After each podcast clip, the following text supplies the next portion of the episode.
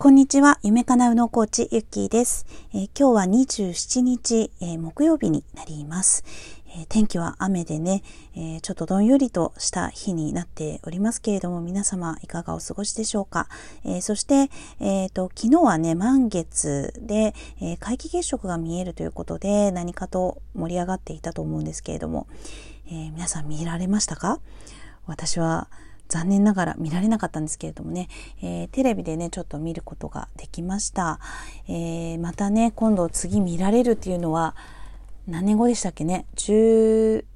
年後って言ってましたかね。なんか、あの、特別な日でしたけれどもね、ちょっと本当にすごく誰でも見られるような晴れの日だったらよかったなとは思いますけれど、また次に、えー、来たいといったところですね。はい。ということで、そのね、ニュースとともに今日見たのはね、えー、深田恭子さんが適応障害ということで、えー、まあ、すごくね、心配だよねっていうような感じでニュースになっていましたけれども、あの、適応障害っていうのはね、えー、まあ、うつとかの、え一歩手前とでも言うんでしょうかね。やっぱりあのストレスや思い悩むところから、えー、いろんなね体に影響体に反応するっていうことででまたその体にねこう変化があるっていうのでは、まあ、うつろになるとかあと何もしてなくても涙が出てくるとかまあ、あの思い詰めてたりとか気にしてたりとか、まあ、そんなところからあのなるんですよねっていうことだったんですよね。でもどういう人がどういうふうな形でなるっていうのは未だ明らかではないっていうことは最後ね、えー、おっしゃっていましたね。はい。ということで、えーまあ、このね私はメンタルのねケアっていうことを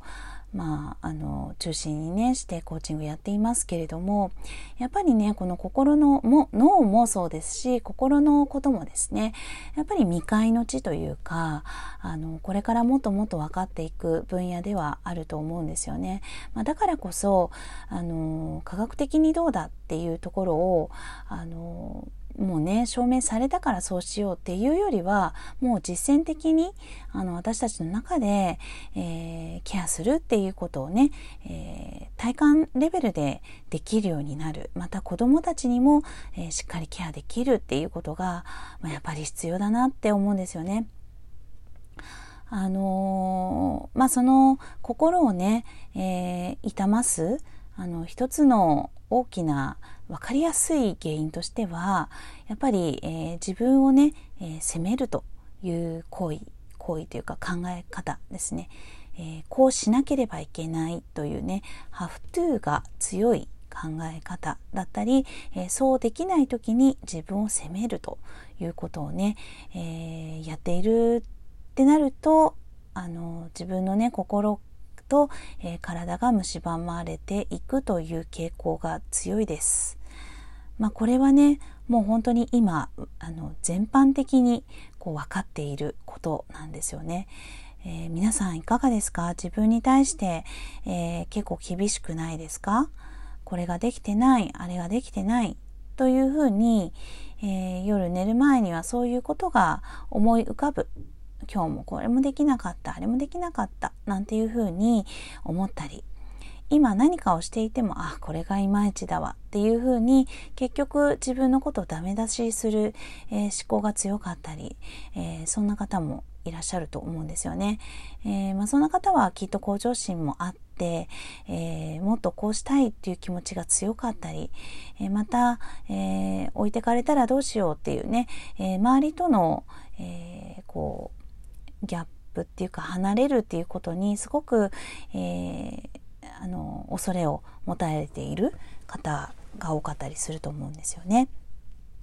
まあ、誰だって向上したいし、えー、自分があの成功したいと思うし、えー、そして、恥もかきたくないし、え何かあの失敗もしたくないまあ、そんな中で、えー、自分を守る行為として、えー、いろんなねこの責めるとか、えー、なんだろうなこうあのそう自分を責めているとですね感じるっていうことをしなくなるわけですね。まあ、感情を蓋をするっていうことに、えー、なっていったりします。だからまあひとまずね、えー、こういう出来事がある前に知識として、えー、自分を責めるっていうのは止めようとかあとは、えー、何々しなきゃっていうふうにねハフトゥーが多すぎてたりしたらばちょっと、えー、そこを緩めてみようとかもうそんなことも考えられない時は休んでみよう思い切ってね。えー、そして、えー、自分の本質とは違った無理をした、え、環境が強いられているのであればそこをね一旦離れてみようとかそんなこともね、え全然怠けではなく必要だと本当に思います。まあ、私もね、えーと、20年以上前になりますけれども、え新入社員でね、え初めての、え職場に入った時にね、えー、あの時は適応障害っていうふうには病院では言われなかったんですけれどもまあちょっとそんな節はあったなって思います。まあ、本当にね会社のあの会社というかあの私は銀行員だったんですけれども 銀行の看板を見たら涙が止まらないっていうね、えー、そんな感じでえー、電車にね乗ってる時もすごくあの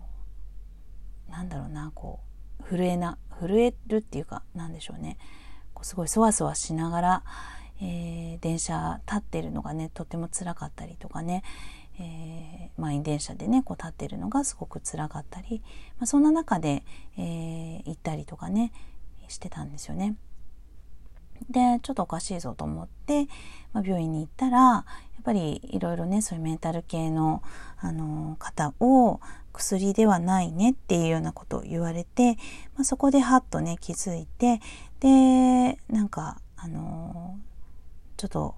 思い詰めてるんだっていうふうに気づいてそこからねすごく、あのなんだろ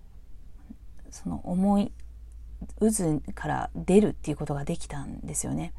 はい、だからもうこの客観視するってめちゃくちゃ大事ですね。あれはまあ後からね知識として客観視するって重要だよっていう感情の渦に入っちゃってるんじゃなくて、えー、一旦出ることが大事っていうのはね、あのー、知ったんですけれども本当にそうだなって思いましたねだからやっぱり人に話すと絶対客観視できるので、あのー、悩んでたら一人で考えずに書くか、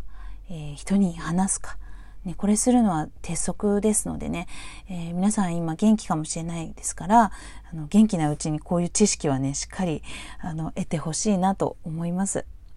はいということでね、えー、まあ、5月病っていう言葉があるぐらいですね、えー、気持ちにがドヨンとする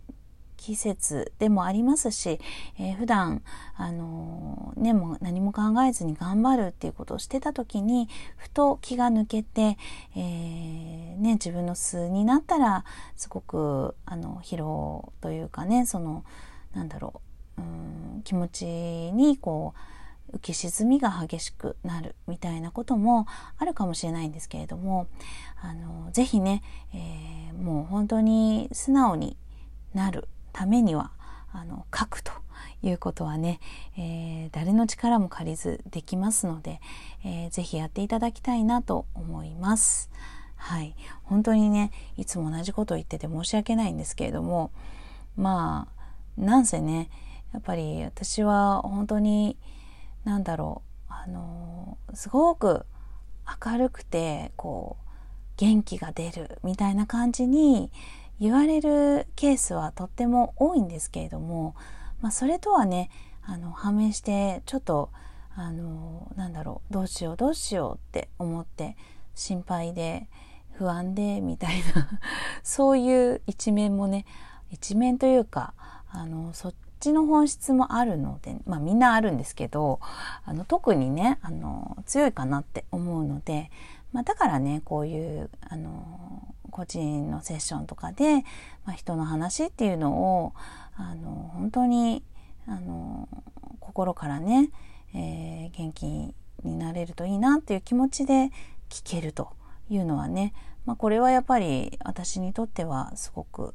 自分の才能だと思っているんですよね。やっぱりね、えー、この辺の繊細さっていうのがない方とかはもう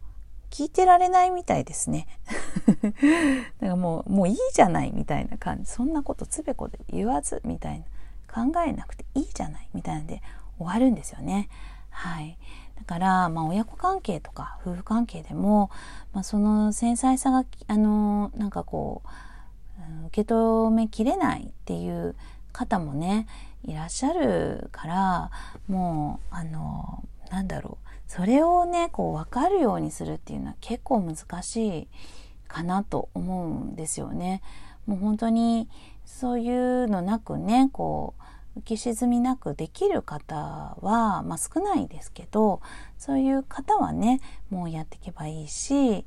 で本当になんかそういうふうに思い悩むっていうのがわからない人ああなってる人っていうのはやっぱりそういうなんだろう繊細さを持っている人なんだなっていうふうに、うん、で自分とは違うんだなみたいな感じで捉えてもらってであの受け止めてもらえるといいのかなって思うんですよねそこも無理しないでって感じですね。はい。ということで、ちょっと今日も長くなりましたが、